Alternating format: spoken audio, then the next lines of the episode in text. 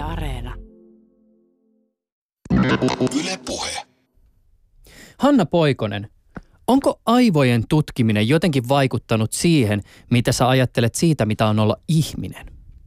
No siinä mielessä joo, että mua kiehtoo, miten ihmismieli muuttuu tai muokkautuu koko elinkaaren aikana. Ja aivotutkimus on opettanut mulle sitä, että miten nämä muutokset ihan oikeasti näkyy aivotasolla. Ei pelkästään lapsen aivoissa, ei pelkästään teinikäisen aivoissa, vaan ihan vanhuuteen asti. Silloinkin voi tapahtua aivoissa tällaisia ihan havaittavia muutoksia. Avaa vielä vähän sitä, että millä tavoin tämmöisten havaittavien muutosten näkeminen nimenomaan heijastuu siihen, että mitä sä ajattelet ihmisestä. Siis liittyykö se jotenkin tämmöiseen, että ikään kuin me opimme jatkuvasti tai että ihmisen elämä on ikään kuin jatkuvaa muutosta vai mi- mikä se on se juttu? Ja, että ihmiselämä on jatkuvaa muutosta, jatku, jatkuvaa oppimista, jatkuvaa itsensä kehittämistä ja tavallaan se, että – se antaa tietynlaista toivoa myös, että me ei olla vaan ympäristömme summa. Että tavallaan me voidaan itsekin valita sitä, että mihin, mihin me käytetään aikaamme tai kiinnitetään huomioon ja sillä tavalla muokata tietoisestikin ihmismieltä tiettyyn suuntaan. Hanna Poikonen tekee Helsingin yliopiston kognitiivisen aivotutkimuksen yksikössä tutkimusta tanssin neurotieteestä. Tänään puhumme siitä, miten aivotutkija tekee työtään ja siitä, miksi neurotieteessä tutkitaan taiteen tekemisen ja kokemisen vaikutuksia aivoihin. Lisäksi selvitämme, mitä tapahtuu, kun ammattitanssijoiden ja muusikoiden aivotoimintaa verrataan taiteita harrastamattomien päänsisäisiin toimintoihin. Tänään on 13. päivä joulukuuta. Ylepuheessa Juuso Pekkinen. Ja heti alkuun toinen iso kysymys. Mitä sä ajattelet siitä, minkälaisen kulman taiteeseen ja taiteen tekemiseen neurotiede antaa? Viekö se jotain pois taiteen mystiikasta vai auttaako se meitä ehkä ymmärtämään taidetta ja ihmistä luovana olentona jotenkin paremmin? Musta tuntuu, että neurotiede auttaa ymmärtämään sitä taiteellista prosessia, että välttämättä meidän ei tarvitsekaan neurotieteen avulla selittää sitä taiteellista lopputulosta, mutta tavallaan se taiteen kokeminen ja se prosessi, niin sitä, sitä me voidaan ymmärtää.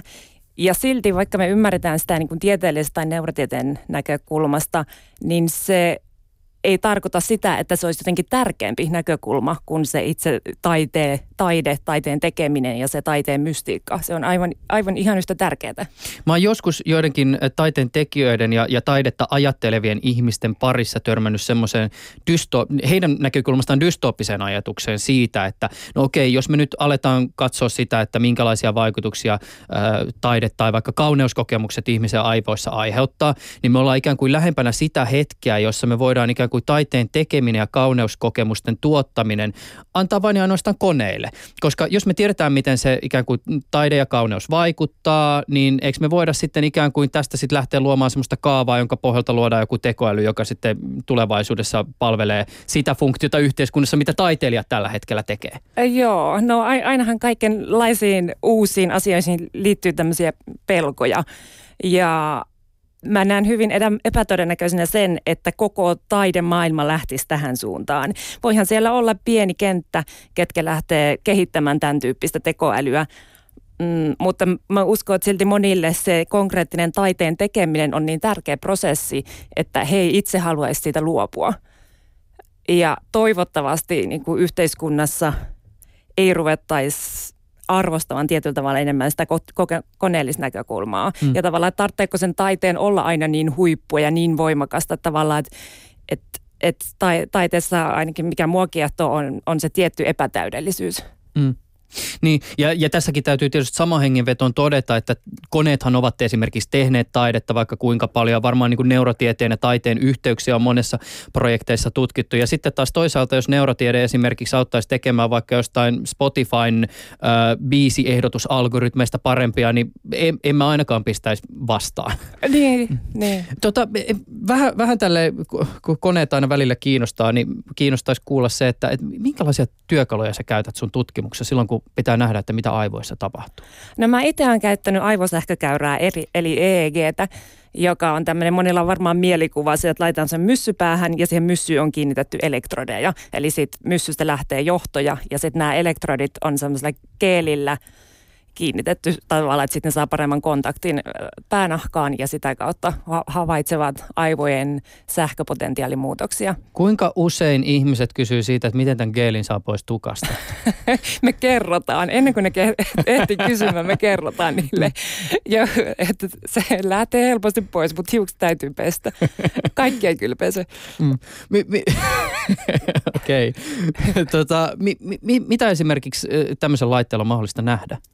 Äh, no tämä EEGn etuna on just se tavalla, että siinä nähdään niin kuin tosi nopeita millisekuntien sisällä äh, muutoksia, mitä aivoissa tapahtuu. Eli sitä perinteisesti on käytetty esimerkiksi tämmöisten äänisarjojen tutkimukseen, että voi olla joku siniääni, jonka jälkeen on sekunnin tauko ja sitten samanlainen ääni. Eli, eli kun tämä ääni tapahtuu, niin sitten heti muutaman sadan millisekunnin päästä tai muutaman millisekunnin päästä nähdään muutoksia aivoissa. Että siinä on tosi tarkka tämä niin aikaresoluutio. ja sitten se myös mittaa niin kun aivojen tämmöistä oskillaatioa, eli minkä taajuista toimintaa aivoissa on tietyllä hetkellä. Ja se taas sitten liittyy niin kuin esimerkiksi henkilön vireystilaan tai kognitiivisiin toimintoihin, tunnetiloihin. Mm. Hei, avaa vielä tätä taajuusasiaa. Mulla on välillä tullut aina niin kuin aivo tutkimuksen ö, pariin, jossa on vähän tällainen niin maalikkona sukeltanut, niin esille tämmöiset erityyppiset taaju, taajuudet. Mä olin sanomassa, meni jo teetta-taajuudet ja taajuus sekaisin, mutta että e, e, mikä se siis niin kuin käytännössä on tämä niin aivojen taajuus? Mi, mihin se liittyy? Joo, no esimerkiksi mun omassa tutkimuksessani mä tutkin neljää eri taajuutta. Teetta, joka on näitä matalia taajuuksia neljästä ja sit, sitten on alfataajuus, niin teettataajuus 4-8 Hz, sitten alfataajuus 8-13 Hz, sitten taas betataajuus 13-30 ja gammataajuus, mitä sitten menee siitä ylöspäin. Mutta siis minkä taajuus se on? Liittyykö se jotenkin siis aivojen sähköiseen toimintaan? Joo, mi- mi- joo, joo, eli se ihan konkreettisesti kun on tätä EEG-dataa, niin mikä siinä on niin kuin niitä vallitsevia taajuuksia. Mm. Ja sitten taas niin kuin eri taajuudet liitetään sitten tietynlaisiin sensorisiin tai psykologisiin tunteisiin liittyviin kognitiivisiin toimintoihin. Mm. Joskus aikoinaan, siis tämä oli silloin, kun 300, 300 MHz taajuudella toimiva tietokone oli kaikkein kuuminta hottia. Sellainen löytyi meikäläiseltä himasta. Mä muistan, että mä oon joskus ladannut siihen tämmöisen ohjelman. Mä en muista, oliko se niin näytön säästää vai oliko se, että se pistetään ikään kuin erikseen päälle. Ja se ohjelman kuvauksessa väitettiin, että tämä näyttää sulle semmoisia kuvioita tietynlaisella frekvenssillä, joka nimenomaan jotenkin näitä aivotaajuuksia manipuloi.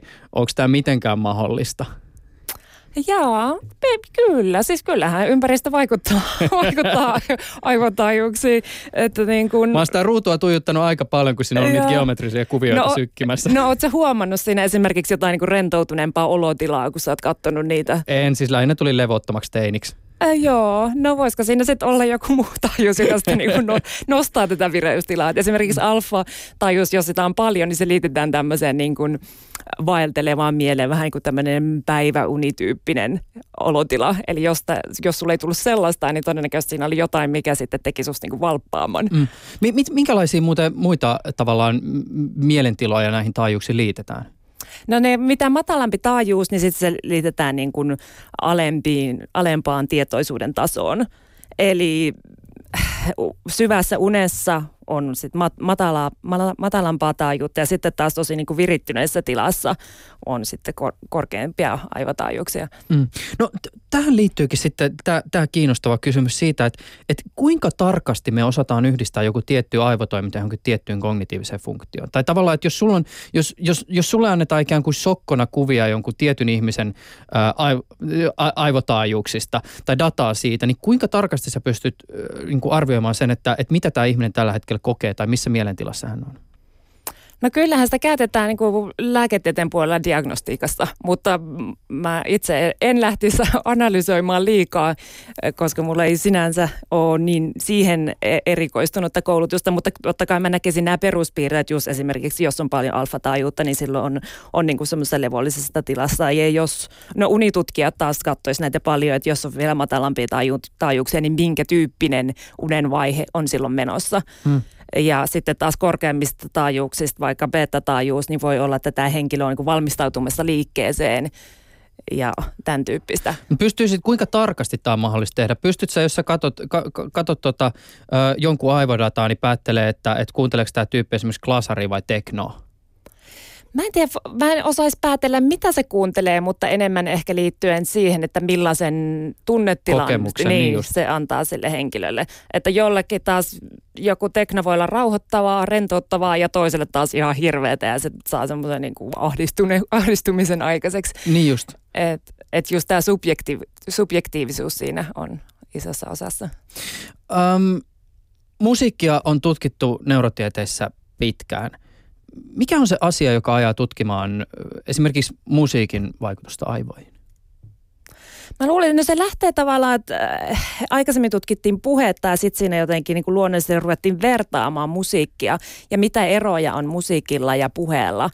Ja tosiaan on huomattu, että niillä on paljon yhtäläisyyksiä aivoissa, millaisia toimintoja ne herättää, mutta myös hirveästi erilaisuutta. Mu- musiikkihan on just tämmöinen niin kuin epäsuora viestinnän keino. Ja siitä on huomattu, että se aktivoi aivoja tosi kokonaisvaltaisesti verrattuna puheeseen. Mm.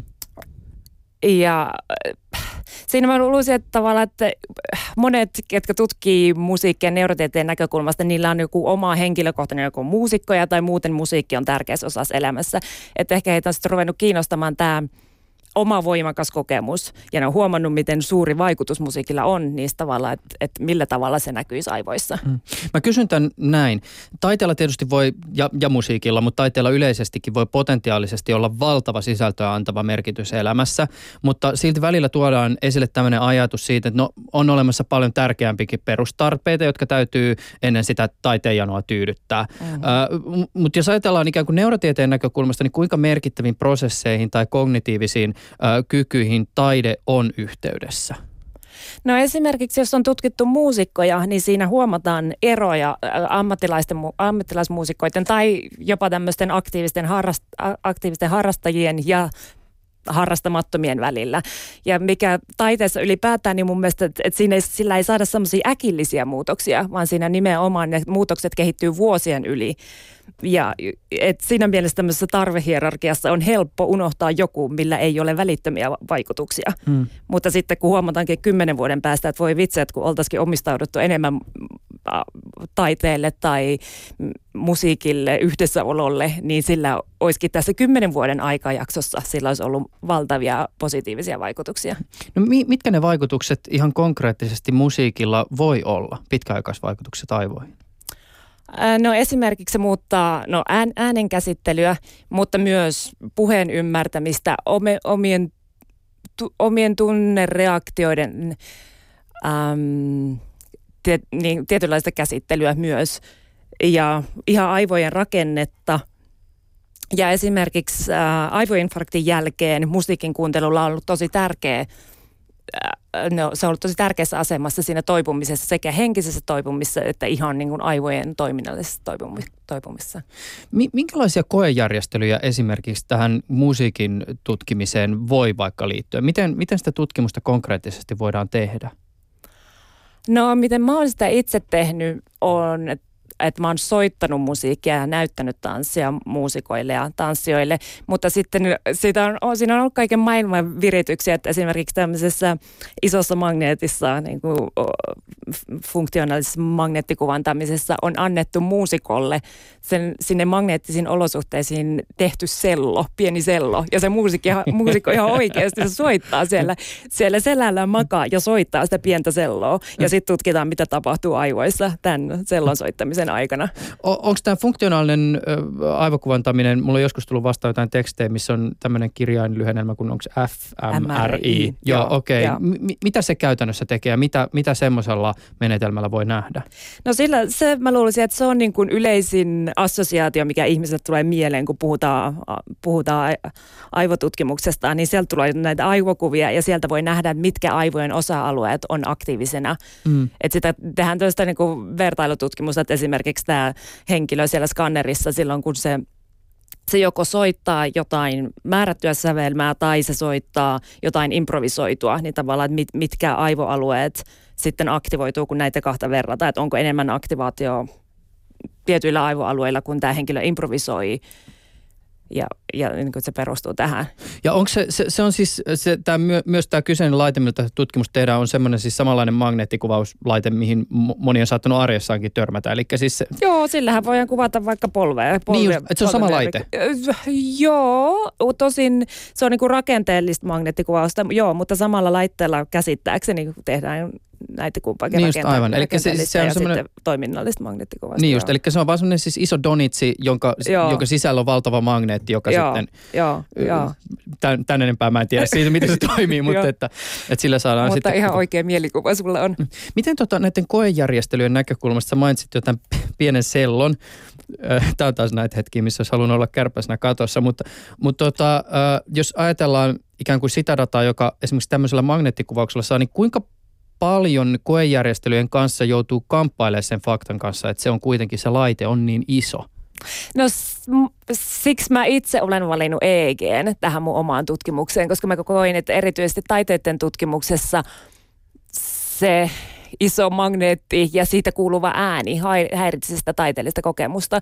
Että mä olin itse muutama vuosi sitten tuolla Zyrihin yliopistollisessa sairaalassa tekemässä näitä magneettikuvauksia. Ja mä näin, miten sinne tulee ihan tämmöisiä niin karskeja nuoria, nuoria miehiä. Ja sitten kun ne laitetaan sinne magne, magneettiin sisälle ja pää ihan laitetaan semmoiseen niin kehikkoon, niin niitä rupeaa pelottaa. Mm. Niin yritäpä siinä sitten tutkia jotain taiteellista kokemusta, jos on, jos on niin klaustrofobisena siellä, niin. siellä magneetissa. Mutta siis tietenkin myös tällä menetelmällä tehdään niin kuin taiteiden neurotieteellistä tutkimusta, mutta mä itse valitsin sen EEGn ja myös sen EEGn valitsin sen takia, että sen voi ihan oikeasti laittaa vaikka konserttisaliin ja mitata EEGtä tämmöisessä luonnollisessa ympäristössä, kun mm. taas niin kuin tämän magneetin kanssa se on aivan mahdotonta, että se niin aivan, EEGn kanssa miettii vaan sitä, että lähteehän tämä geeli sitten varmasti myöhemmin pois päästä. mikä on kuitenkin vähemmän vaarallista. niin. Millä tavoin sitten niinku tanssin tutkiminen linkittyy musiikin ja aivotoiminnan tutkimiseen? No tanssin tutkiminen, sit se on ollut tavallaan niin kuin luonnollisena jatkumona musiikin tutkimuksesta siinä mielessä, että huomattiin, että tosi moni – musiikillinen toiminta tai musiikin kuuntelu, niin siihen liittyy näin niin kuin liikkeen aivokuoren ja syvempien aivoalueen liikkeen tuottamisen aivoalueet. Ne on tavallaan akti, aktivoituneena, vaikka se henkilö on ihan passiivisena, vaan kuuntelee musiikkia. Ja, ja sitten sitten niin kuin tavallaan heräsi se ajatus, että no mitä sitten, jos tämä ihminen on treena, treenattu tanssia – ja katsoo tanssia, että, että tavallaan miten, miten erilaisia muutoksia sitten tämä siellä liikeaivokuorella tapahtuu. Siis ymmärsikö mä oikein musiikin kuuntelun äh, aiheuttamat asiat aivoissa liittyy myös sellaisilla, jotka ei siis liiku, niin nimenomaan johonkin li, li, liikkeeseen. Joo, ylipäätään kuka tahansa, joka kuuntelee musiikkia, niin siellä on myös nämä niin kuin liikkeeseen liittyvät aivokuoret tai aivoalueet on aktiivisena. Okay. Ja sitten liit, riippuen onko muusikko vai tämmöinen tavallinen henkilö, niin mu- muusikoilla nämä liikkeeseen liittyvät aivoalueet on yleensä niin kuin vielä voimakkaammin aktivoituneina. Okei, okay, tuo on tosi kiinnostava juttu siis siinä yhteydessä, koska se, se, se tavallaan niin kuin heti jo pistää miettimään ikään kuin vähän laajemminkin ja taidefilosofisemminkin kenties sitä, että et, et mi, mitä fusi, musiikki olemukseltaan on. Että et onko se ikään kuin, on, onko meidän itse asiassa, onko se ok tai tai niin kuin luonnollista ikään kuin, että vaikka me istutaan konserttisaleissa? Sepä aivotieteilijän näkökulmasta ei. Että mä, mä laittaisin ne ihmiset liikkumaan siellä myös. Tai ainakin antaisin niille vapauden liikkua. Että jos niinku seisoisi ja siinä olisi vähän tilaa ympärillä. Mä luulisin, että se kokemus olisi voimakkaampi. Ja niin kuin jos menee vaikka keikalle, niin siellähän porukka sen musiikin myötä, niin nehän tanssii ihan täysillä. Mm. Ja tavallaan, että se on niin kuin olella, oleellinen, oleellinen osa sitä, sitä musiikin kokemusta. Mm. No tässä tietysti siis tämä koejärjestely taas tässä kummittelee taustalla, mutta että jos, jos me tehdään tanssin kontekstissa aivotutkimusta, niin onko mahdollista ihan oikeasti tanssia? Kyllä, koko ajan enenevissä määrin. Eli EEGllä on tehty jo tutkimustavallan, missä henkilö kävelee. Eli nämä menetelmät, mitä mä kehitin mun väitöskirjassa, niin mä näkisin, että niitä voi suoraan soveltaa tämmöisen kevyen tanssin aikana. Että ei nyt ihan mitään hirveätä mossausta, mutta tämmöistä niin kuin kevyempää tanssia. Ja sitten on tämmöinen toinen ähm, toinen kuvantamismenetelmä, mikä ei ole niin herkkä häiriöille, niin sillä on, sitä on käytetty myös tanssin kuvantamissa, mutta myös näistä, tästä sellosta puheen ollen sinne fMRI-skannerin on laitettu myös tankotanssijoille semmoinen pieni lauta. Eli kun, kun, kun ne makaa siellä skannerissa, niin niitä on pyydetty siinä samalla tekemään jotain tangoaskeleita sitä, sitä lautaa vasten. Okei. Okay. Joo, joo. Tota, ja ilmeisesti äh, siis äh, tätä ikään kuin siis niitä aivoalueita, jotka aktivoituu tanssiessa, on jollakin koejärjestelyillä mahdollista myös herätellä muutenkin kuin sillä tavoin, että sinne skanneriin luodaan tämmöisiä niin kuin miniatyyrimahdollisuuksia. Joo, joo. Eli tota, siinä on ajateltu, että se tavallaan, että miten, miten me ymmärretään toisten ihmisen toimintoja on tämmöisen niin kuin peilineuroniverkoston kautta. Eli jos sä nyt otat siinä kahvikupin käteen, niin tavallaan samat aivoalueet mulla aktivoituu kuin minä itse ottaisin sen kahvikupin käteen. Ja siinä on ajatuksena, että tätä kautta myös niin kuin taiteellista liikettä voitaisiin ymmärtää. Ää, mä itse en usko, että se tapahtuu vain ainoastaan tämän peilineuronijärjestelmän kautta, vaan myös muiden niin kuin, o, henkilökohtaisten tu, henkilökohtaisten muistojen tai tunnetilaan ja näiden kautta myös. Mm. Mutta myös tämä tämmöinen niin liikkeen ymmärtäminen ja tietynlainen mentaalinen imitointi on, on tärkeässä osassa. Niin aivan, uh, mutta liittyykö tämä siis nämä peilineuronit tässä niin kuin koejärjestelyjen kontekstissa siihen, että sä voit niin kuin aktivoida niitä tanssiin liittyviä aivoalueilla esimerkiksi vaikka siis näyttämällä videota tai kuvia tanssista. Joo, joo, ja tässä mun omassa tutkimuksessa nimenomaan mä näytin tanssia tanssijoille ja muusikoille ja kontrolliryhmälle. Ja siellä oli eroja näiden ryhmien välillä tanssia katsoessa. Eli jos se pelkkä tanssin katselu, niin, niin äh, aiheuttaa eroja ja siinä just näkyy tämä niin kuin ammattimaisuus tai tämä omistautuneisuus, että miten aivot on muokkautunut. Mm. Sen lisäksi, että Hanna Poikonen, sä oot aivotutkija, niin sä oot myös tanssia. Joo, olen tanssinut ihan pienestä tytöstä lähtien. Okei, okay, m- miten tota, äh, aloitetaan näin. Mik, mikä se sun tausta siis on? M- miten sä alun perin innostuit tanssista ja minkälainen on ikään kuin ollut sun urasi tanssijana tai elämäsi tanssin kanssa? Elämäni tanssin kanssa. Mä muistan, olisinko mä ollut 11-vuotias ja tota, meillä oli joku tämmöinen tans, tanssiesitys siellä ja, ja mä jälkeenpäin katsoin sitä videoa, niin mä, mä olin siellä kyllä niin kuin huoma, huomattavasti enemmän innoissani siitä tanssista kuin kukaan muu. Eikö peilineuronit aktivoituneet? joo, joo siellä, ne, siellä ne oli kyllä kaikki neuronit hyvin aktiivisia. Ja tota, sitten jotenkin tanssi vei mukanaan ja tota, mä olin äh, teinivuosina erityisen innostunut katulajeista ja silloin tanssin kaikkea mahdollista uh, katulajeihin liittyvää lockingia, breakdancea, poppingia, me, mitä tahansa siihen. Ja meillä oli ihan tämmöinen ryhmäkin, millä me kilpailtiin. Ja sitten myöhemmin siitä etenin niin kuin, enemmän moderniin tanssiin. Ja nyt viime aikoina enemmän ollut nykytanssia. Mitä kaikkea kehollisia liikkumistyylejä siihen ympärille sitten voikaan kehittää. Ja tosiaan asunut Barcelonassa monta vuotta ja siellä tämä tanssiskene on erityisen kiehtova, koska siellä nämä eri tanssityylit nimenomaan kietoutuu toisiinsa. Hmm. Mi, mi, tota, miksi sä tanssit? Mä teininä sanoin, että mä tanssin, että mä tietäisin, missä mun kädet ja jalat on. ja tota, kaikkihan ihmettelee aina tätä vastausta. Mutta nyt tämän akateemisen uran myötä mä olen törmännyt siihen, että sille on nimi. Se on kehotietoisuus ja se on oma tutkimuksen kenttänsä. Ää, nykyään jo tämmöisen niin kuin konkreettisen syyn takia tanssin myös sen ilon takia ja sen olotilan, mikä siitä tulee tans, tanssiessa. Tai jotenkin just se, että miten kaikki muu unohtuu ja se siitä hetkestä tulee jotenkin niin arvokasta mm. ja ainutlaatuista. Me, me avaa vielä tätä kehotietoisuutta ikään kuin neurotieteiden näkökulmasta. Näkyykö se esimerkiksi jolla tavo, jollakin tavoin aivoissa, jos se on e, henkilöllä korkea?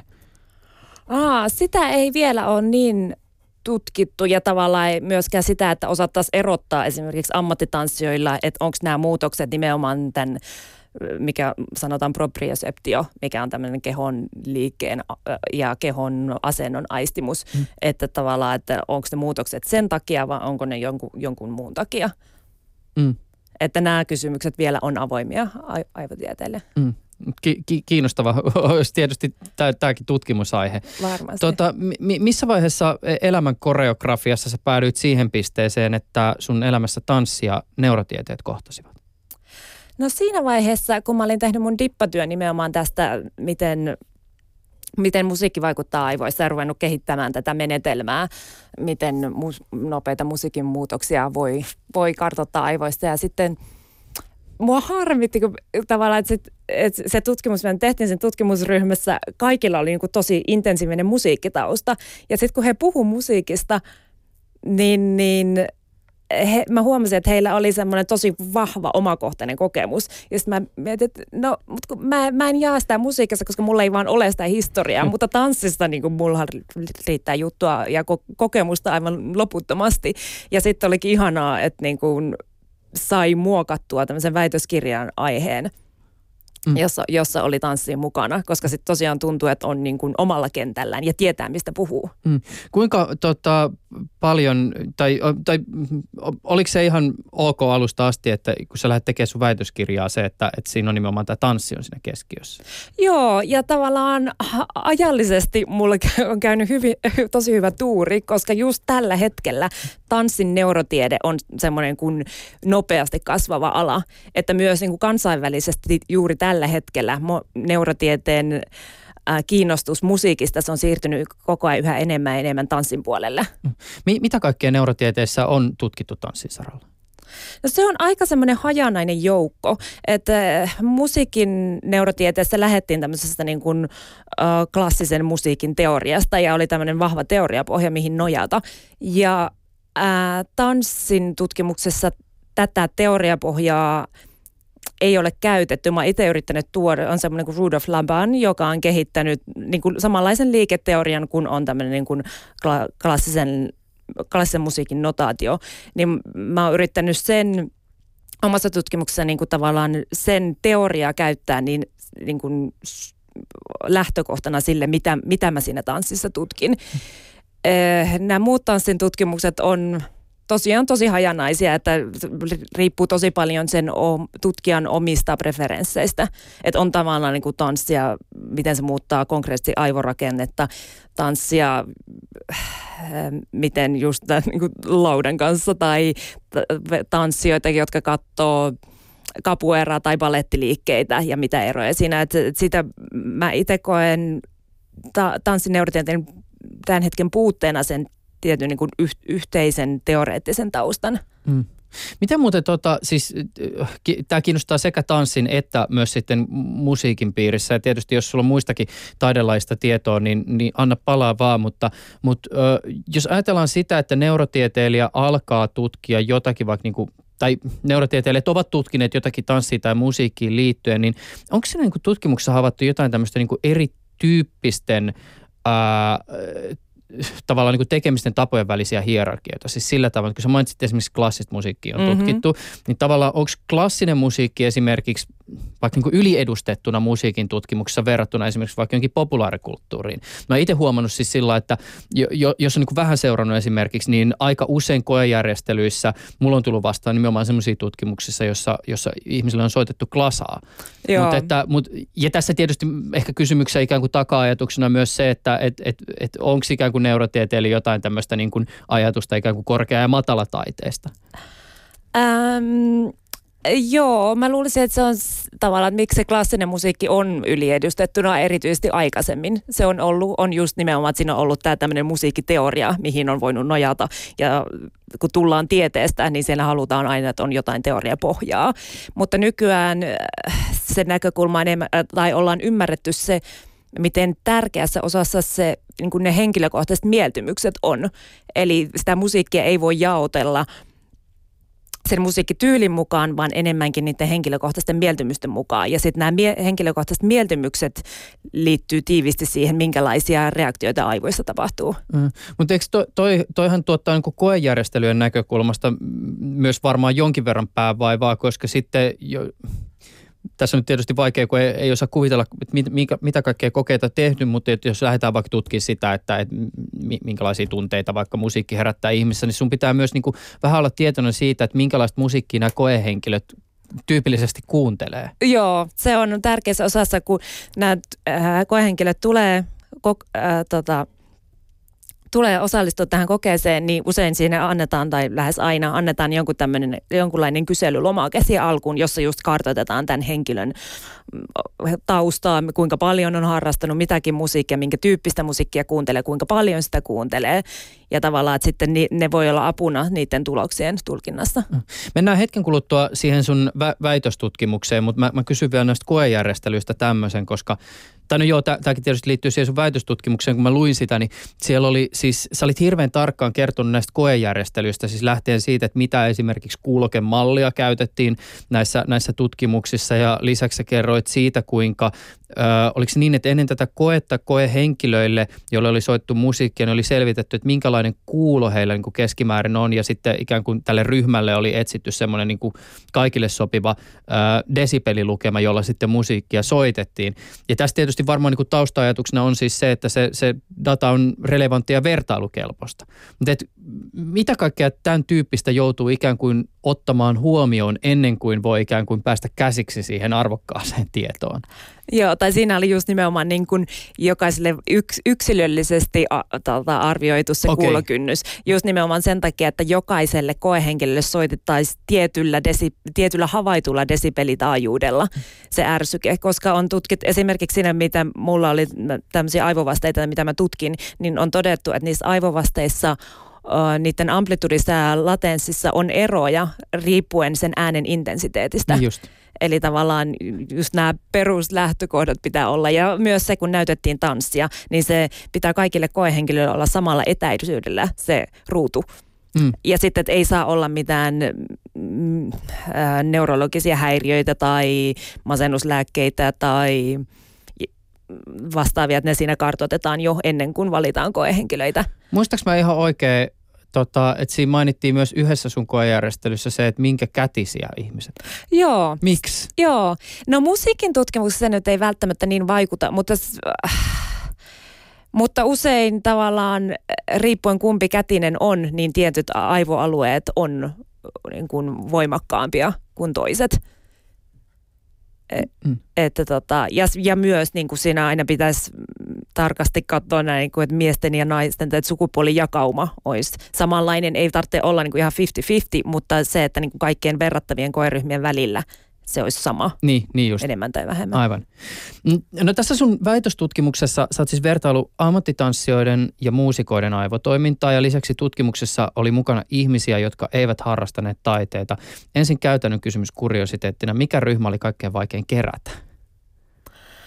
No siinä tota, kun me yr- yr- yritettiin just tämän sukupuolijakauman takia, oli se tanssijoiden kaikista haastavin, koska okay. me jotenkin yritettiin saada mahdollisimman paljon miehiä, mutta sitten niitä oli loppujen lopuksi, olikohan se viisi miestä ja 15 naista. Mm. Ja sitten piti nämä muut ryhmät, piti matchata sen mukaan. Niin just, aivan. Mi- mikä se oli se asia, jota sä lähdit siis selvittää? Tiivistetään se vielä tässä. Ää, mä lähdin selvittämään, miten tanssijoiden ja muusikoiden aivotoiminta eroaa tämmöisten mu- musiikkia ja tanssi, tanssia harrastamattomien aivotoiminnasta, kun he katsovat tanssia ja kuuntelevat musiikkia. Minkälaista ehkä, minkälaisia ehkä niin kuin, ö, olennaisia taustaolettamuksia tai aikaisempaa tietoa vaikutti tämän tutkimuksen, tai a, aika, aikaisempi tieto vaikutti tämän tutkimuksen taustalla? No just tämän paljon tutkittu musiikin vaikutus aivoissa. Mutta tavallaan mikä mulla oli toisena motivaationa tässä väitöskirjassa oli tällainen menetelmäkehittely, joka oli täysin uutta tämmöiselle jatkuvalle ärsykkeelle. Että aikaisemmin uh, tanssia ja musiikkia on tutkittu tämmöisessä, niin, tämmöisillä – ää, yksinkertaistetuilla koeasetelmilla. Ja mua taas se, että miten, miten aivot toimivat tässä oikeassa ympäristössä. Ja sen takia mä halusin käyttää oikeita musiikkia, oikeita tanssia sen sijaan, että näytetään joku parin sekunnin pätkä, jossa on yksi yksittäinen liike tai pieni, pienen pieni melodia. Minkä takia se on alun perin ollut sillä tavoin, että, että se on vain semmoinen pieni sämpö? No se on tavallaan, kun on yritetty hallita niin kuin, niin. Tota, tätä, tätä ihmismielen tutkimista. Että se on tosiaan lähtenyt ihan alkujaan just siitä, että on soitettu sarja yksittäisiä siniääniä tai näytetty sarja yksittäisiä valonvälähdyksiä. Että tavallaan että se on lähtenyt niin yksinkertaista liikkeelle ja sitten sitä pikkuhiljaa on ruvettu niin kuin monimutkaistamaan ja on tullut enemmän erilaisia melodioita, erilaisia rytmiikkoja. Ja sitten se on tavallaan niin pikkuhiljaa lähtenyt kasvamaan, mutta erityisesti EGllä ei ole ollut niin menetelmiä tutkia tämmöistä jatkuvaa dataa, ja se oli mulla tässä tavoitteena Niin toihan on sinänsä siis toi kuulostaa sellainen maalikon korma hieman erikoiselta, koska niin kuin taiteen ko- kokemisen nimenomaan se niin kuin jatkuvo ja ehkä ikään kuin siinä niin kuin teoksesta välittyvä flow ja just nimenomaan se jatkuvuus ja se, että mitä asiat liittyy toisiinsa, niin sehän on hirveän olennaista nimenomaan ikään kuin sen myös sen tunteen ja kokemuksen kehittymisen kannalta. Sepä, mutta myös tämä niin kuin taiteiden neurotiede on hyvin nuori ala. Ja koska neurotieteet on nuori ylipäätään, että tavallaan että tässä me ollaan koko ajan niin kuin oppimassa ja jatkuvassa kehityksessä ja aika nopeassakin kehityksessä, että nämä koeasetelmat kehittyy hurjasti esimerkiksi viiden vuoden sisällä. Mm. Miten tota, sä, sä lähdit tätä tutkia, eikö sulla ollut siis neljä erityyppistä koeasetelmaa ö, tässä sun väitöskirjassa? Joo. Tai, tai siis tämmöistä niin kuin... Joo, että siinä oli niin kuin ensimmäisessä osajulkaisussa oli yksi koeasetelma, jossa Just. esitettiin kolme tosi erilaista musiikkia. Että oli teknoa ja oli, oli tangoa ja sitten oli tämmöistä niin aku, akustinen tuutulaulu. Mm. Ja se, siinä esitettiin näitä eri, menetel, eri musiikkia nimenomaan sen takia, että pyrittiin ihan vaan kehittämään joku menetelmä. Niin just. Että mi, miten muutoksia näissä musiikkikappaleissa kappaleissa, miten niistä voidaan havaita jotain mm. niin kuin aivotoiminnan muutoksia, miten mm. ne saadaan yksi yhteen. Ja mitä nämä kolme muuta siis oli? Ää, kolme muut, muuta oli samasta koeasetelmasta ja se oli just tämä, että missä verrattiin tanssijoita niin ja just. muusikoita. Mm. No mi- miten tota siis... Äh, Tota, mi, kerro vielä vähän näistä ärsykkeistä, mitä ihmisille annettiin, siis ko- konkreettisesti. Eli, eli mi, mitä biisejä soitettiin ja, ja mi, mi, mitä muuta koettiin? Joo, eli siinä ensimmäisessä koeestimessa oli Astor Piazzolan tango ja sitten oli semmoinen Radio Slavein tengo, teknobiisi. Kävin muuten kuuntelemassa sitä eilen, se on hyvin monotoninen teknobiisi. Joo, se, se juuri sen takia se oli valittu siihen mukaan. ja se, tota, se myös johtui mun omista henkilökohtaisista mieltymyksistä, mä haluaisin sen sinne mukaan. Ja sitten oli tuota, tuota, akustinen tuutilaulu, joka taas on siis hyvin melodinen, jossa ei ole niin voimakasta hallitsevaa, tai ei ole hallitsevaa rytmiä, niin kuin taas siinä teknobiisissä oli hallitse, hallitseva rytmi. Mm. Ja sitten taas siinä äm, ä, ä, ensimmäisessä biisissä niin, niin käytettiin, tai siinä tavallaan se tangon dynamiikka, se muuttui hirveästi siinä musiikin aikana. Tavallaan siinä kiinnosti just nimenomaan se mu- musiikin dynamisuus mm. kun taas verrattuna siihen teknobiisiin, missä on, missä on, on hyvin monotoninen rakenne. Eh. No m- mitä tässä tutkimuksessa siis selvisi? Minkälaisia eroja näiden ryhmien välillä voitiin havaita? Joo, no sitten tässä, missä mä vertasin näitä ryhmiä, niin siinä mä käytin Carmenia mm, ja siihen, siihen tehtyä tämmöistä nykytanssisovellusta, joka on hassu, outo. Mm. Ja tota, ähm, niin, ja tosiaan sitten sitten tämä Carmenin, Carmenia, kun mä käytin ärsykkeenä, niin sillä mä pystyin huomaamaan eroja näiden muus, muusikoiden ja kontrolliryhmän välillä. Et siinä e, ensimmäisessä tutkimuksessa mulla ei ollut vielä näitä eri ammattiryhmiä. Niin, niin just. No mitkä ne oli ne erot? No siinä e, erityisesti näkyy, että tanssijoilla, kun he kuuntelevat musiik- musiikkia ja siinä musiikissa tapahtuu jotain äkillisiä muutoksia, niin tanssijan aivot reagoi siihen nopeammin kuin muusikkojen ja kontrolliryhmän. Ja mä toivoisin, että mulla olisi myös musiikista semmoinen kokemuksellinen tausta. Se auttaisi mua ymmärtämään, miksi näin on. Mutta kuitenkin tanssia, sen pitää reagoida siihen musiikkiin, kun toisaalta muusikko tuottaa sitä musiikkia. Että mä luulisin, että siinä voisi olla jotain niin kuin niitä ydinvastauksia, miksi, miksi näin on. Ja sitten mä myös huomasin, että tanssijoilla, kun he katsoo audiovisuaalista tanssia, niin heillä teettataajuudella on enemmän synkroni- synkronisaatiota verrattuna muusikoihin ja kontrolliryhmään. Avaa vielä vähän tätä synkronisaatioasiaa. Mitä, vielä, vielä, vielä niin kuin laajemmin, mitä siis käytännössä sä havaitsit? Mitä se tarkoittaa? Mä huomasin, että tämä te- teettataajuudella on 4-8 hertsiä, niin tod- oli, tanssijoilla oli enemmän synkronisaatiota. Eli aivot toimii jotenkin paremmin yhteen – äm, tanssijoille, kun he katsoo audiovisuaalista tanssia. Ja siinä oli mä sitten siinä artikkelissa rupesin miettimään, että miksi näin on, koska tavallaan mä olisin olettanut, että ne erot on alfataajuudella, mikä riittyy tähän peilin, peilineuronin järjestelmään, mutta näin ei ollutkaan. Eli ne erot, mitä t- tässä näillä ammattilaisilla on, niin se liittyy johonkin muuhun korkeampiin aivotoimintoihin, ehkä, ehkä tilan hahmottamiseen, muistiin, tunteisiin tai tämmöisen audiovisuaalisen ärsykkeen niin kuin niiden eri äm, sensoristen komponenttien yhteenkietomiseen. Et se, se on edelleen auki, että miksi, mä, miksi näin on. Että siinä vaaditaan, vaaditaan jatkotutkimuksia, että voidaan ymmärtää tosiaan, että mistä, mistä syystä. Tämä on mun mielestä niin kuin tosi kiinnostava juttu siis siitä näkökulmasta. Mä muistan joskus aikoinaan, kun mä ensimmäisen kerran luin näistä peilineuroneista, niin, niin tota, jotenkin se oli semmoinen hetki, jossa mulle ainakin konkretisoitu just se, että esimerkiksi miten se, sen kaltainen tiede, jota säkin esimerkiksi äh, Hanna Poikonen teet, niin se ehkä ikään kuin, tämä oli mulle semmoinen osoitus siitä, että, että tavallaan se tiede ei vie pois jostakin semmoisesta niin kuin elämän taijasta tai mystiikasta, vaan se tuo lisää, koska ikään kuin sen osoittaminen, että meillä on tämän tyyppinen yhteys to, toisiimme, mm. niin, niin se on jollakin tavalla kiehtovaa. Ja sitten just tämä, että jos vielä niin kuin siellä teetataajuuksillakin tapahtuu jotain tämmöistä niin kuin synkronisaatiota ihmisten välillä, siis niin, että, että fyysisesti niin kuin todella aivoissa tapahtuu jotain, kun me esimerkiksi olemme toistemme kanssa tekemisissä jonkun niin kuin tanssin kautta, niin sehän on ajatuksena aika mieletön.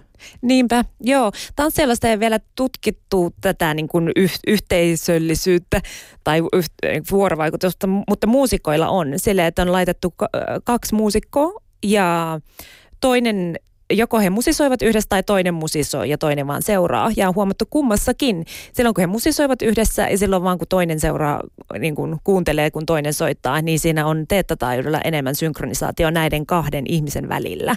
Eli siinä se teettataajuus liittyy jotenkin tämmöiseen sosiaaliseen vuorovaikutukseen. Just aivan, eli se voisi myös olla, että se ikään kuin synkronisaatio tapahtuu muutenkin kuin esimerkiksi taiteen välityksellä. Joo, varmasti. Kyllä mä kuvittelisin, e- en, osa, en osaa nyt viitata niin, tieteelliseen niin, tutkimukseen, niin mutta esimerkiksi tässä kun me keskustellaan, niin mä voisin kuvitella, että meidän aivoaallot jotenkin virittyy samalle taajuudelle, että me löydetään tämä sama rytmi ja tietynlainen y- y- ymmärtämys tässä keskustelussa. Se, se on jotenkin, mä joskus miettinyt tavallaan sitä, niin kuin aikoinaan ollut musiikin kanssa jonkin verran tekemisessä, se, että kun ihmisten kanssa soittaa, niin se on jännä just se, se tavallaan tietynlainen tunne, joka siinä soittaessa silloin, kun se sujuu. Jos ei se suju, niin sitten unohdetaan se. Mutta, mutta, tota, mutta se synnyttää semmoisen niin tietynlaisen niin yhdessä tekemisen kokemuksen, niin jonkun semmoisen niin jaetun fiiliksen ja näin. Ja sitten tämmöisten fiilisten suhteen ehkä sitten tavallaan, kun iskee se analyyttinen vaihde päälle niin kuin aivoissa, niin sitten tulee jotenkin sellainen, että, että mikä siinä ikään kuin tavallaan on totta ja onko se vaan muun kokemus. Mutta sitten tavallaan, että jos säkin esimerkiksi kykenet tämmöisen tai tämmöisen niin kuin asian kykenee todentamaan aivoissa, niin se tietyllä tavalla ehkä myös jotenkin lisää sen, yhte, sen ko- kokemuksenkin arvokkuutta. Joo, ja se mua kiehtoo tavallaan esimerkiksi, jos ajattelet tanssiesityksen aikana, niin voisiko se tanssiesityksen vaikuttavuus riippua siitä, että miten, miten hyvin sä pystyt saamaan sen yleisön samoille aivota, samoille, samoille taajuuksille sun kanssa. että näkyisikö siinä tavallaan niin kuin e-, eroja, että, että miten voimakkaasti se yleisö kokee sen teoksen tai että kokee, että ne elää siinä mukana, niin näkyykö siinä sitten eroja ja tässä, nyt, synkronisaatiossa. Tässä nyt sitten tietysti myös nämä dystopia-ajatukset taas jälleen kerran herää, että eikö tässä ole myös se mahdollisuus siihen, että jos vaikkapa jollain niin kuin kuten jollain radiokanavilla on esimerkiksi tapa, se, sellainen tapa, että tutkitaan esimerkiksi musiikkia, jota ollaan ehkä laittamassa soittolistalle, että miten, tämä, miten yleisö tähän reagoi. Niin tässähän taas jossain tutkimuksessa voitaisiin viedä ikään kuin vielä astetta pidemmälle, että jos vaikka ollaan tehty joku iso musikaaliproduktio ja halutaan testata sitä testiyleisöllä, niin sitten pistetään tämmöiset niin EEG-laitteet päähän ja tsekataan, että, että tapahtuuko sitä synkronisaatiota. Niin, sitten sit mennään taas sinne niin moraaliselle kentälle, että, että mitä kaikkea. No tämä nyt olisi ihan viaton, viaton koeasetelma, mutta jos mennään niin kuin markkinoinnin puolelle ja sellaisella tavalla, että mit, mitä kaikkea moraalisesti voidaan tai eettisesti voidaan tehdä, va, niin kuin, vaikka te, te, teknisesti ja tieteen puolelta pystytään tekemään, mutta mitä, mitä sitten eettisesti on ok tehdä. Ja mm. tavallaan, että et, et tämän, tätä etiikan kenttää, niin sitä pitää kehittää ja näitä kysymyksiä tulee jatkuvasti. Ja pitää mm. varautua siihen, että tulevaisuudessa niitä tulee niin ihan hirveästi lisää. Niin, totta kai. Ö, tota, sä kerrot sun väitöskirjassa, että nämä sun käyttämät metodit sekä tutkimuksessa kerätty tieto voisi ehkä olla semmoista, jota voisi potentiaalisesti tulevaisuudessa lähteä kehittämään pidemmälle. Näitä voisi käyttää ehkä erilaisten aivosairauksien, ehkä kehityshäiriöiden tai vaikka mielialahäiriöiden hoitoon ja hallintaan. Avaa vähän tätä potentiaalia. No tämä oli mulla itselläni niin kuin suurin henkilökohtainen motivaatio lähteä kehittämään näitä menetelmiä, koska tällaisia menetelmiä ei ole, millä voitaisiin tämmöisiä erilaisia aivosairauksia, mielensairauksia tutkia. Ja mä esimerkiksi toivon, että näitä menetelmiä, mitä mä kehitin, voisi käyttää esimerkiksi tanssiterapian tai musiikkiterapian vaikuttavuuden arvioinnissa. Ja sitten voisi paremmin suunnata sitä terapiaa ja muokata sitä terapiaa sen mukaan, että se olisi niin kuin he, näille potilaille entistä tehokkaampaa. Niin aivan, mutta tässä tietysti niin kuin varmaan, mä, mä en siis tanssiterapian esimerkiksi maailmaa tunne, mutta kai sielläkin on jotain tämmöisiä niin kuin nimenomaan taustaolettamuksia liittyen esimerkiksi tähän, mi, mi, mitä säkin niin kuin tutkit. Joo, ja tanssiterapiasta onhan tietenkin niin kuin, äh, testejä on tehty ja tavallaan saatu niin kuin kyselylomakkeella esimerkiksi ta, niin kuin huoma- huomattu muutoksia käytöksessä. Ähm, mutta tavallaan, että nämä muutokset tavallaan, että tans, tanssiterapia otettaisiin vakavasti, niin me, meidän pitäisi pystyä myös tämmöisen niin kuin kovan tieteen menetelmin osoittaa, että jo näitä muutoksia tapahtuu. Ja siksi mä näen, että neurotiede voisi auttaa meitä tässä. No miten jos esimerkiksi tästä sun väitöskirjasta lähtisi tekemään jotain niin kuin tulevaa tutkimusta, niin mitä se esimerkiksi käytännössä voisi olla? No esimerkiksi semmoinen, että ennen kuin sanotaan tämmöinen useamman viikon ää, tanssiterapia ää, ohjelma aloitetaan, niin mitataan aivojen toimintaa ja sitten mitataan sitä ehkä jossain vaiheessa vä- siinä puolessa välissä ja sitten vielä lopuksi. Kun he katsoo tanssia, kuuntelee musiikkia ja sitten katsotaan, että onko siinä eroja tällä, näillä koehenkilöillä siinä, kun terapia on aloitettu ja terapia on lopetettu ja miten nämä aivodatan tulokset, miten ne korreloi sitten näiden omien, omien kokemusten kanssa, että, että just, että jos annetaan kyselylomake myös alusta ja lopussa, että miten nämä muutokset sitten niin kuin korreloi mm. toisiin. Mm. Toisiinsa. Niin, niin ja tässä siis mä vielä sen verran konkretisoin tätä, eli, eli siis äh, sä mainitsit sun väitöskirjassa, että ikään kuin tämä potentiaali voisi liittyä esimerkiksi semmoisiin aivosairauksiin kuin siis dementia tai Parkinsonin tauti ja sitten esimerkiksi, äh, no just nämä mielialahäiriöt, oliko siinä vielä jotain muuta? No autismi, tanssiterapia on käytetty autismin hoidossa menestyksellisesti ähm, ja myös tämmöisen ähm, tietoisuuden tilan häiriöihin, esimerkiksi koomapotilaiden, että voisi ennustaa, he, että herääkö he sitä koomasta vai ei. Mm. Miten tota, mä, mä vielä näistä koejärjestelyistä kysyn sillä että jos, jos tavallaan Äh, su, su, sulla olisi ikään kuin mahdollista esittää jotakin tämmöisiä toiveita jostakin niin kuin laitteista tai menetelmistä tai koejärjestelyistä, jotka niin kuin tulevaisuudessa joita tulevaisuudessa voisi ehkä niin kuin soveltaa siihen tutkimukseen, mitä sä teet, niin mi, mihin se niin kuin tavallaan sun toiveet liittyy? Liittyykö ne siihen, että sä saisit esimerkiksi niin kuin entistä keveämpiä, parempia laitteita, jotka ei häiritsisi tanssia, joita voisi tutkia vaikka kokonaisia tanssiteoksia, vai, vai mi, mihin se liittyy?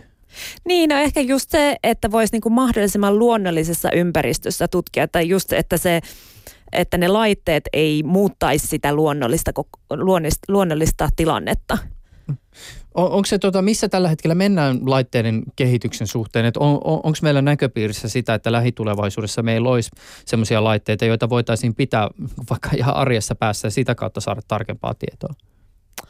No joo, kallistahan se on, mutta sitten taisi jos miettii niin toisesta näkökulmasta, niin esimerkiksi Kanadassa on avattu tämmöinen maailman ainoa teatteri- ja aivotutkimuslaboratorio. Wow. Joo, ja mä tällä hetkellä kerään rahoitusta sinne, että mä voin viedä niin kuin jatkoprojektin jatkoprojektin sinne labraan, että tavallaan että se olisi suoraan niin kuin kehitystä näistä näistä menetelmistä. Avaa vielä vähän tätä mestaa. Mikä tota, mit, miten teatteri ja aivotutkimus saadaan yhteen? Eli siinä siis ihan konkreettisesti äh, joko muusikoilta, kun he esiintyvät, tai sitten yleisöltä tai, tai tanssijaltakin, jos on jotain kevyttä tanssia, niin voidaan tutkia äh, EEGtä silloin, kun he katsoo, katsoo sitä taideteosta tai soittavat musiikkia. Mm. Ja tavallaan, että silloin me saadaan tässä, siinä semmoinen aito, aito katselukokemus tai aito esiintymiskokemus. Ja sitten me voidaan tosiaan sitä EEG-dataa tutkia sen perusteella. Siellä myös mitataan muita niin kuin kehollisia vasteita, voi mitata hengitystiheyttä, ihon sähkön johtavuutta, joka riittyy taas niin kuin fyysisiin reaktioihin riippuen tunnetilasta. Mä yritän miettiä tässä vielä ikään kuin sitä taiteilijan näkökulmaa, että aika kiinnostavaa myös ehkä niin kuin tehdä taidetta ton tyyppisessä kontekstissa, tietäen se, että ikään kuin y- yleisö on siellä siis mitattavissa ja sitten taas ikään kuin se taiteellinen tuotanto tehdään tietyllä tavalla ikään kuin tieteellisiä tarkoitusperiä ajatellen. Joo, no mulla on tässä tarkoituksena tehdä yhteistyötä Tero Saarinen Kompanin kanssa ja tosiaan me tuotais sinne jo olemassa oleva taideteos. Eli siinäkin mua kiinnostaa sitä just se luonnollisuus tavallaan, että se, sitä ei ole tehty aivotutkimuslaboratoriaan tietylle yleisölle, vaan se on tämmöinen taideteos, joka on jo vuosia herättänyt voimakkaita kokemuksia maailmanlaajuisesti. Tietysti taiteilijalla saattaisi ton, ton tyyppisessä tutkimuksessa olla just se pelko tavallaan, että et, et, tuleeko se kuitenkin sitten se tiedemieheltä tai naiselta se toive, että no, voisi tehdä siihen ikään kuin tuommoisen elementin tai muutoksen, koska me halutaan testata tätä asiaa X. niin, se joo, että se vaatii tietenkin myös sieltä niin kuin tutkijalta sitä niin kuin avarakatseisuutta ja, myö, ja myös sitä, mm. että uskaltaa, että kaikkea tarvitse hallita, että us, uskaltaa niin kuin heittää ja uskal, uskaltaa sallia semmoisen pienen kaauksen, mikä musta tuntuu, että on isona erottaja niin kuin tieteilijöiden ja taiteilijoiden välillä. Tieteilijät haluaa niin tarkasti niin kuin hallita kaiken, mutta sitten jos me ruvetaan tutkimaan taidetta, niin siellä se hallinta nimenomaan pilaa sen taiteen ydinolemuksen. Kuinka helppoa on ikään kuin löytää se y- yhteinen kieli, jossa tavallaan nämä näkökulmat päätyvät yhteen tavalla, jossa kumpikaan ei koe tulevansa loukatuksi? No, m- m- mullahan ne ää, tota, on jo ristiriidassa jollain tavalla jo itsessäni niin kuin neurotieteilijänä ja tanssijana. Et, niin kuin, onneksi mä ymmärrän siis molemman kummankin lähestymistapan, mutta tota, onhan ne hyvin, hyvin erilaisia. Että tanssijalle esimerkiksi aivot on ihan yhtä tärkeä kuin polvilumpio tai tietyllä tavalla, että se, e, että se ko- kehon kokonaisvaltaisuus on tanssijalle todella tärkeää taas, kun neurotieteilijä tuijottaa vaan niitä aivoja. Mm. Että tota, mutta se taas, mitä, miten musta tuntuu, että mua auttaa se, että mä tosiaan itse kokemuks, kokemuksellisesti ymmärrän kummara, kummankin maailman, niin mä ymmärrän myös sitä kritiikkiä kummaltakin puolelta, mitä esitetään. Mm. Onko se muuten se, sen verran vielä, mä, mä en tiedä kuinka paljon näistä voi puhua, mutta voiko kysyä sitä yhtä, että minkälainen se on mahdollisesti se tanssiteos, jonka sä haluaisit viedä tutkittavaksi? Mä en sitten tarkemmin kerro, mutta sen verran, että se on siis ihan tällainen, mikä, mitä on esitetty jo muualla pitkään. Että tavallaan että se on ihan ta- tavallinen tavallinen tanssiteos, että sitä ei tosiaan ole niin näihin laboratorio-olosuhteisiin mitenkään mm. muokattu. Mm. Että mä sitten näitä samoja menetelmiä, mitä mä oon väitöskirjassa kehittänyt, niistä mä niitä kehittäisin pitemmälle vielä, että voitaisiin paremmin ymmärtää, mitä aivoissa tapahtuu. Ja just tosiaan on halunnutkin sen, että se on tämmöinen ns. tavallinen tanssiteos, mitä ei ruveta muokkaamaan sinne aivotutki, aivotutkimusolosuhteisiin. Mm. Anna Poikonen, tässä ollaan hieman tämmöistä hi- historiallista kaartaa ikään kuin luotu siis siitä, että, että neurotieteessä tietysti ehkä niin kuin tämä taidehomma, se, se musiikki on ollut merkittävässä roolissa, mutta siitä sitten on ehkä avautunut tämä tanssimaailma. onko tässä vaiheessa jotain niin kuin heikkoja signaaleja tai ehkä jotain semmoisia alustavia ajatuksia siitä, että mihin seuraavaksi? Oikein hyvä kysymys. Mä tietenkin toivon, että se menee enemmän ja enemmän tähän niin kuin taiteen terapeuttisten vaikutusten tutkimiseen. Ja just se, että niin kuin tutkittaisiin taiteiden vaikutusta niin kuin vaihtoehtoina tai, tai vähintään yhtä tärkeänä hoitona kuin mielialalääkkeet esimerkiksi mielihäiriöiden hoidossa, koska nykyään on, että se esimerkiksi masennukselle, niin sillä voidaan määrätä psykoterapia, voidaan määrätä masennuslääkkeitä ja voidaan määrätä liikuntaa. Hmm. Niin sitten musta must tavallaan niin kuin taiteissa olisi monta tällaista näkökulmaa, mikä voisi auttaa tai ennaltaehkäistä ja parantaa tätä mielen pahoinvointia. Hanna Poikonen, kiitokset tästä. Tämä oli opettavaista, mie- mielenkiintoista ja äärimmäisen kiehtovaa kiitokset, että pääsit tänään vielä. Kiitos kutsusta. Ylepuheessa Juuso Pekkinen.